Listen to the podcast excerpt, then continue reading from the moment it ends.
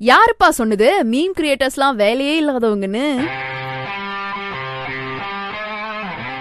இன்னைக்கு meme creators day கொண்டாடுற meme creators எல்லாருக்குமே ஹாப்பி மீம் கிரியேட்டர்ஸ் டே முக்கியமா மீம் கிரியேட்டர்ஸ்லாம் வேலை இல்லாதவங்க அவங்க சும்மா ஒரு விஷயத்த எடிட் பண்ணி போட்டுட்டு இருக்கிறவங்க அப்படி சொல்றவங்களுக்காகவே நான் ஒரு விஷயத்த சொல்லணும்னு ஆசைப்படுறேன். ஸோ என்னைக்கு ஒரு மனுஷன் தன்னோட லைஃப்ல இருக்கிற கஷ்டத்தையும் பார்த்து சிரிக்க ஆரம்பிச்சானோ அன்னைக்கு ஆரம்பிச்சிச்சு இந்த மீம் அப்படின்ற ஒரு விஷயம்.